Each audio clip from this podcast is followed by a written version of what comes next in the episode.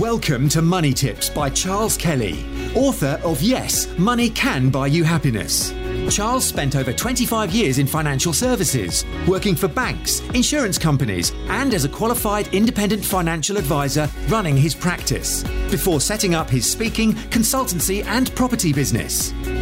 Money Tips will help you save, make, and accumulate more money, whether you are a business owner, entrepreneur, employee, or still searching for your vocation. Hi there. As the price of Bitcoin has crept above $57,000 this week, the Bank of England Deputy Governor has called for urgent regulation of cryptocurrencies like Bitcoin. And uh, just before I start, my, my name is Charles Kelly. I, am the author of the book Yes, Money Can Buy You Happiness. And I've, I've produced over 250 free podcasts for education purposes. I'm not a financial advisor, but I put these out on, on, on YouTube. So if you're watching this on YouTube, please subscribe and, and like the post to get it out to more people. Similar thing on on whether you're looking at this on Facebook or you might be listening on iTunes or Stitcher or one of the other podcast plat- platforms on on audio only. So thanks for listening and please do like and share the content. But the price of Bitcoin climbed to fifty seven thousand dollars uh, this this week, and it had dropped back to, as you know, and it, it peaked at sixty. And some some analysts see this as uh, maybe a last sort of rally for Bitcoin before it falls again. But you know, I'm not a Bitcoin uh, specialist in, in, as such, but I'm going to talk about Bitcoin today because the Deputy Governor of the Bank of England, Sir John uh, Cunliffe, said that cryptocurrencies need regulation as a matter of urgencies. Now, he said they don't at the moment pose a risk to the financial stability of, of the markets in general. Uh, but there are very what he called very good reasons to, to think that this might not be the case for, for much longer. So they're obviously looking into this. This is not only the the the, the, uh, the Bank of England, but but also the Federal Reserve. And what he said is that the future collapse of the price of, of cryptocurrencies could spread through the markets.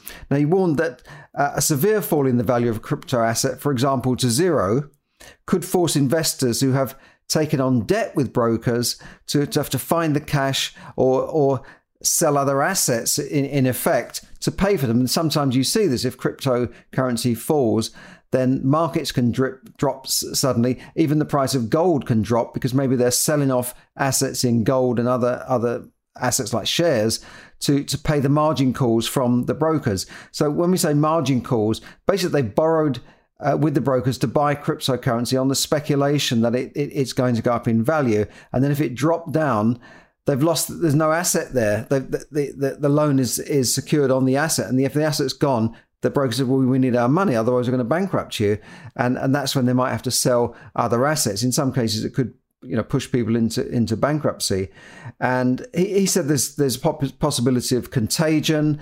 A large cryptocurrency uh, falling cryptocurrencies values could affect the you know investor risk and sentiment more broadly causing investors to sell other assets that are judged to be risky or perceived to, to have uh, a similar base to that. So what he's saying is that uh, this could spread through through the market if if cryptos fell.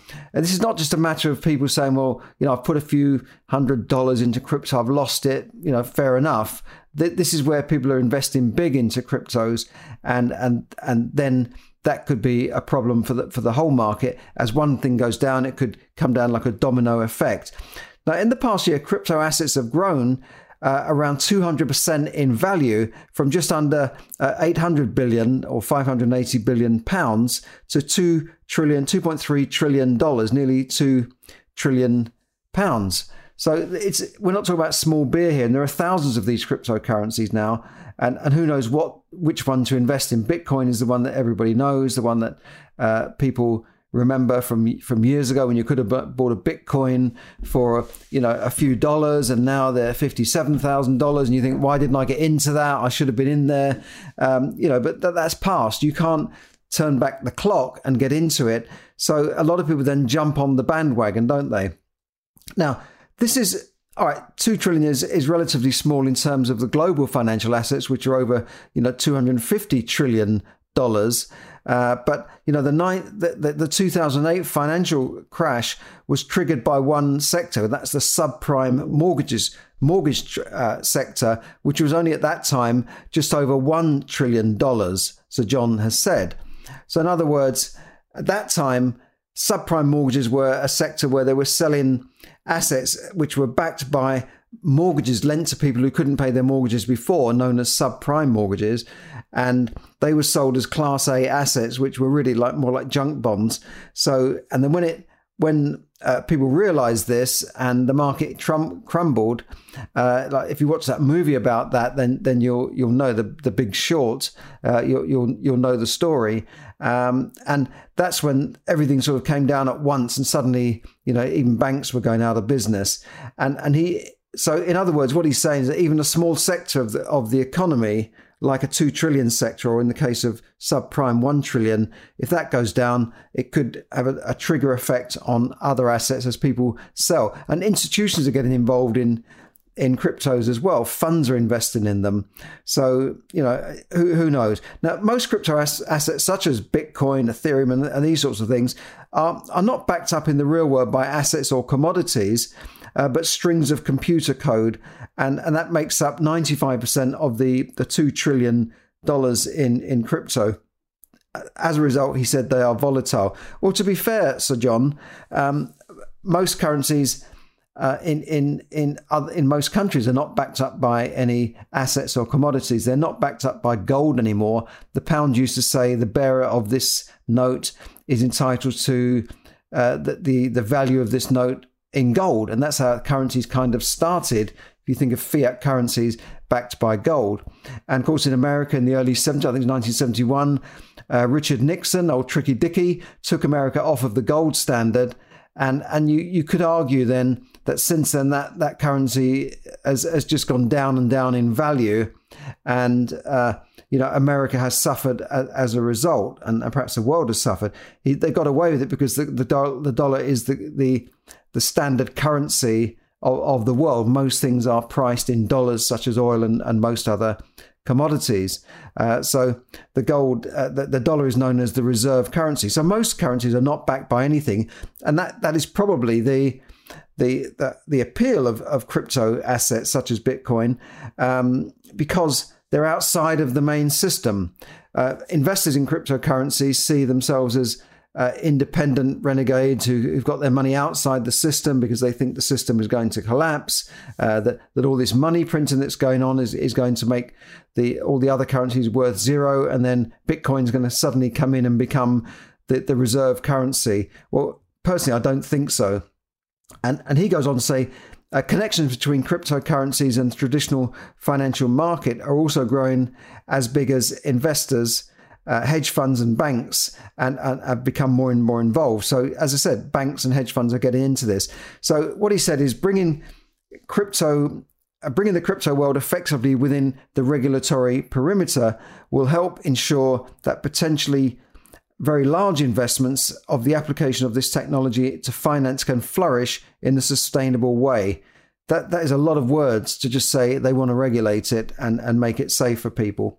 Um, so look, as, as I said, um, other currencies are not backed up by anything, but at least you know that the government is there behind them.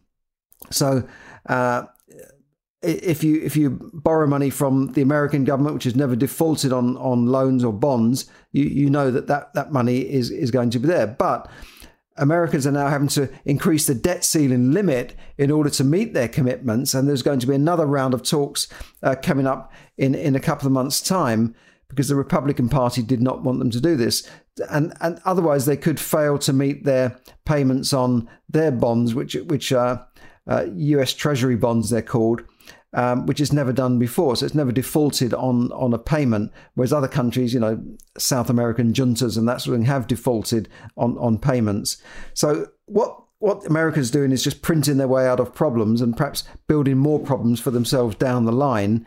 Uh, the UK is apparently printing a billion a day as well, and and getting more involved in in more spending projects. Um, so this is why people are, are feel that crypto is a bit of a safe haven. But you know, for me, um, you know, I, I feel that central banks are and, and major governments are not going to allow cryptocurrency to to take over their currency and and replace it with the currency they control. And it's not even recognized as a, as a currency. Um, uh, you know, recognized or even taxed as as a currency. Uh, so they don't recognize it. There's, I think, what was that country? Uh, uh, El Salvador or Venezuela who, who started to recognize uh, crypto, but th- you know their, their currency is worth zero anyway, and they're relying on the dollar, so they're bringing in th- this sort of uh, recognition and trying to get people to use crypto, which a, a, lot of Bitcoin, which a lot of people are not even happy about. So, so, so there you go. I mean. China has also uh, banned crypto trading altogether, it, it, having previously banned uh, crypto mining. This is the process to uh, on computers to, to mine cryptocurrencies. Don't ask me to explain it. Uh, look it up on Google, cryptocurrency mining, uh, and presumably to avoid uh, similar risks as well as any challenge to their own uh, currency, which is now more or less digital anyway. And I think other central banks will be digitalizing their their currency uh, as as paper currency is is gradually faded out. I think this has got more to do with controlling us rather than just uh, you know making it easier for, for, our lives. But but obviously cash and it costs a lot of money to move around. It costs a lot of money to print. Uh, it can be counterfeited and, and blah blah blah. But then maybe so can digital currency as as well. And you know the, the Bank of England uh, previously advised that people should only invest money into crypto that they can afford to lose. That was the governor of the Bank of England. And but then, you know, when you borrow money to buy crypto or any other volatile asset, you know, such as a high risk stocks and shares that you expect to go up. Uh, this is practice I would call gambling, not not investing. You're just speculating. You risk losing far more than your original stake, obviously, because you're going to orig- lose your original stake plus what you've borrowed to to to buy that stake. And you know this happened before the 1929 stock market crash, when people, uh, you know, could, you know, when, when people could could borrow money to buy stocks and shares. So they if they they could borrow two thirds of the value of the of the shares. So if they if they um, you know if they, if they wanted uh, you know three hundred dollars worth of shares, they could borrow two hundred dollars, and and then that was uh, secured on the shares themselves. And people were, were, it was great. It was going fine. Shares were going up, so people thought this is easy. I'll, I'll borrow some more, and kept piling into the market. And in fact, it got so bad that Joseph Kennedy, the father of uh, President Kennedy, President John F. Kennedy, and Robert Kennedy, uh, said that when a shoeshine boy was telling him to get in, get into shares, getting into get into stocks and invest in stocks, he saw that as the time to get out. And that's similar things happening in America now. A lot of small investors are, you know, gambling on on shares and and tech shares and this sort of stuff um, through through. Uh, uh, and they're, talking on on these uh, discussion boards such as Reddit, and there's a lot of speculation going on with with platforms such as Robinhood. There's there's tr- trading in options. There's trading in cryptos, and it's not only buying cryptos, but people are trading in cryptos. People are uh, borrowing money to buy crypto. So it, it's it's maybe the governor of the Bank of England feels it's kind of getting out of hand. So in the in the 1929 stock market crash. Uh, the, when the price of shares in some cases dropped by 70%, yes, 70%, you know, the broker then said, right, well, you, the security that you've you put your money into, that we're, we're, we've lent you lent money against, is now worth seventy percent of what you paid for it.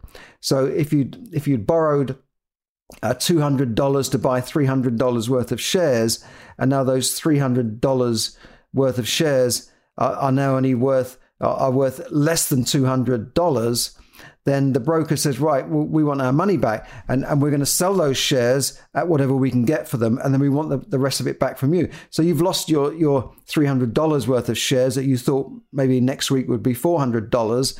And then you've got to find the $200 to pay back to the broker which you might not have. And that forced thousands of people into bankruptcy. People were jumping off the Empire State Tower uh, because they they just felt that um, you know, they'd lost it all. That people literally jumping off buildings in Wall Street uh, to, because they'd lost everything. They'd lost their houses, they'd lost their business. They, they, it was just gone in in a, in an instant when the stock market crashed. So these things can happen, and we're seeing history repeating itself.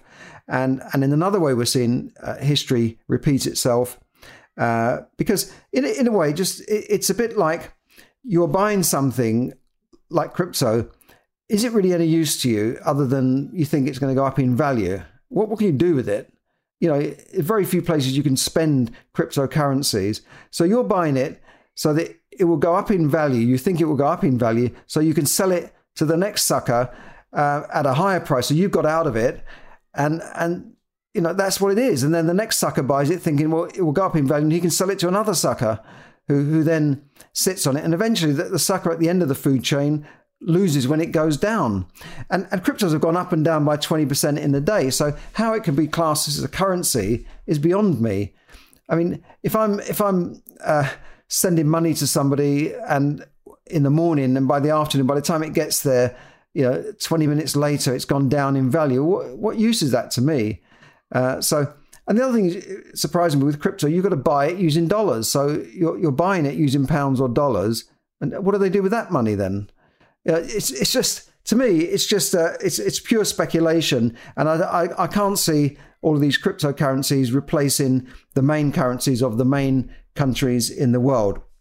Now, the other thing that's uh, repeating itself is inflation. We could come back. We could be back to 1970s inflation. Inflation in America has reached a 13-year high. I think it's a 35-year high in Germany, and we're, we're seeing higher inflation in the UK. It's supposed to be four percent, but a lot of things are not included in the calculation. Uh, so uh, it, it could the real rate of, of cost of living rises could be as much as 5% already, and the market is predicting 6% inflation by the end of the year. So, this inflation is eating away at your savings that's sitting in your bank or your building society or your deposit based ISA. Any money that's sitting on deposit is losing value year by year because they're paying you less than the rate of inflation. They're paying you probably a tenth of 1%, and inflation is 4%. Well, then you're losing nearly 4% a year on, on the, the buying power of your money. And if you think about it, uh, if you think about, you know, when you bought your first house and what it's worth today, and then think if you sat on the cash instead of buying that house, what that cash would, would, would do for you today. It certainly wouldn't buy the same house, would it?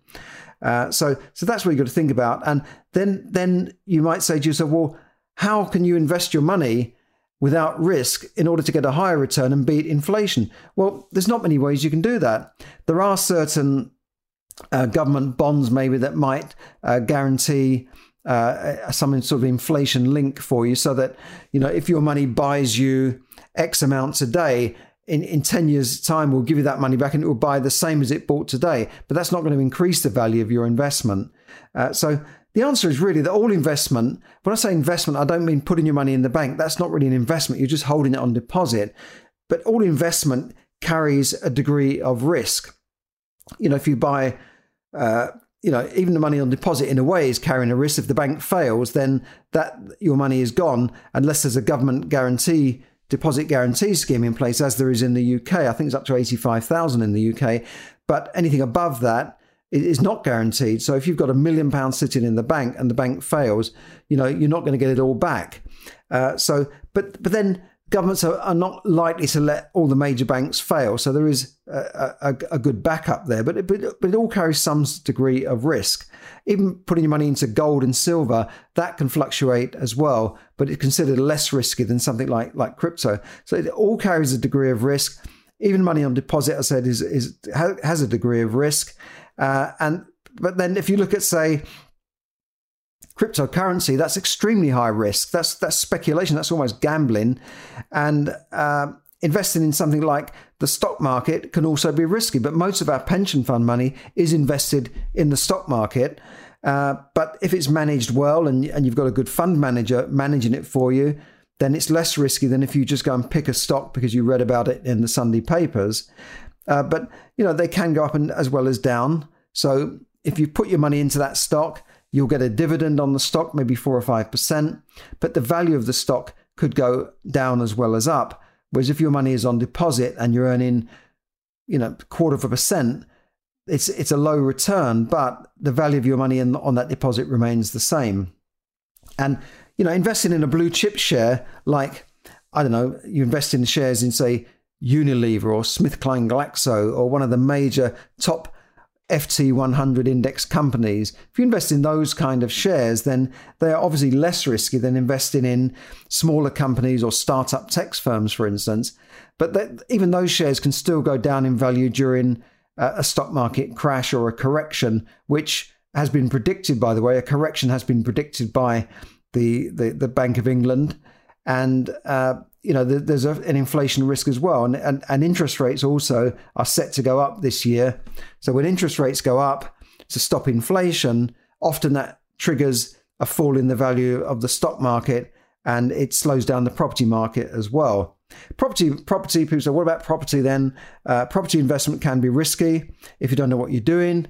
Uh, like when you just go into an auction and buy blind without even seeing the property, just because you've seen it done on Homes Under the Hammer that is risky. So, you know, financial education is the key to anything. And I, was talking about this yesterday when we were talking about how people are going to fund their pensions and their retirement. Um, the answer is to be financially educated and keep watching my free podcast, keep liking and sharing it, keep watching my YouTube channel as well.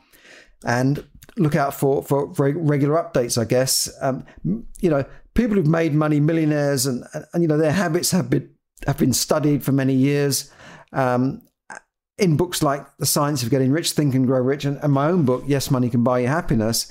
And, and we know that these habits leave tracks. So try and do things as they do. I run a course called The Smart Money Manager, which just teaches you how to invest, how to, to, to invest and make money over time. And there's there's a, a, link to free training here today, so you can watch that if you like. To a, free training webinar that I've put up, and you know, but the answer is to be educated and not just jump into something because you know your friend says you know I made some money on Bitcoin or I made some money on this or you know I'm I'm investing in this startup company in South America or you know whatever. Um, just just be careful and you know always talk to your financial advisor as well. I'm not your financial advisor, and always talk to those types of people so that you know what you're doing before you jump into it. So, so there you go. I'll be covering more of this on future podcasts. I can't do it all in one day, but do check out my free training and, and my course as well, which you can find out about at the end of the training. Thanks for listening and have, have a great day. Appreciate you um, listening in and watching, and please like and subscribe. Thanks very much. Bye for now. Thank you for listening to Money Tips. For more tips and information, visit moneytipsdaily.com. The information given in this podcast is for your entertainment and should not be construed as financial advice. As always, take independent financial advice before making any investment decisions.